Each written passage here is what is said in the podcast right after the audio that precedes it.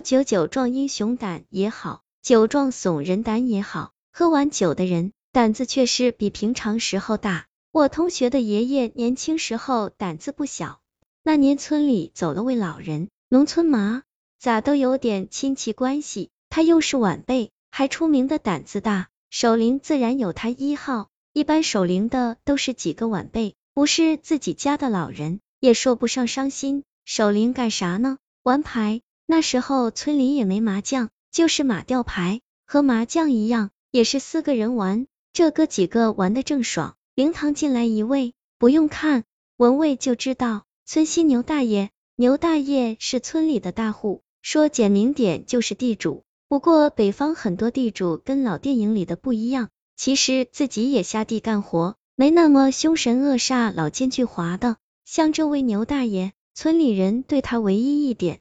不好的印象就是喝酒，为酒伤身，说的就是他。可笑的是，牛大爷跟死者胡老头是好酒友。胡老头虽然也爱喝，但是不像牛大爷没节制。结果牛大爷喝的身体不健康，到底还活着，胡老头还小几岁，反而先走一步。好朋友走了，牛大爷很痛心。原本他要守灵，胡老头的家人不让，怎么人家辈分也高？家业也大，牛大爷不肯走，没关系，请到上房歇着。结果他又喝醉了，寡酒难饮，又想起老友。牛大爷颤巍巍来到灵堂，说：“小哥四个别打牌了，咱们爷们喝几盅，都憋着赢钱。再说和长辈喝酒也没意思。”这几位不肯去，牛大爷看叫不动也没办法，提着壶酒，对着纸人就坐下了。没错。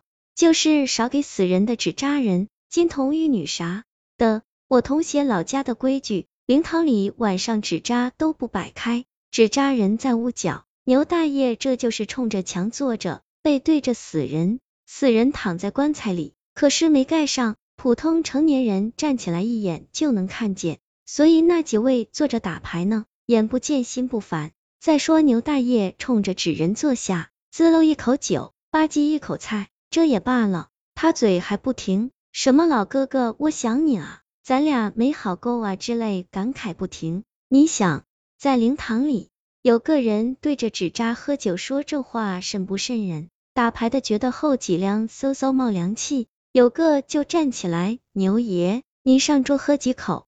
这话其实没说完，这位嗷的一声，连滚带爬的跑出去，那仨吓一激灵，站起来一打眼。鬼哭狼嚎、屁滚尿流的都跑了，本家也醒了，连同帮忙的亲友在院子里接着这几位咋了？诈尸了？全吓坏了。粗略一问，原来那个招呼牛大爷的不是站起什么，他是背对牛大爷的，要说话的转过头，这屋子才多大，一转头自然眼光也就扫过棺材，嗯，棺材里死人呢？再一看，好。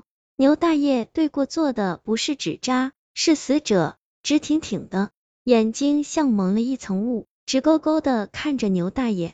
反正我听故事的时候，脑补的是山村老师里的那双眼，人多力量大，胆子也大，总不能在外面瞎闹，打着火把，拿着家伙，几十人进了屋，死人好好的躺着，纸扎好好的站着，牛大爷。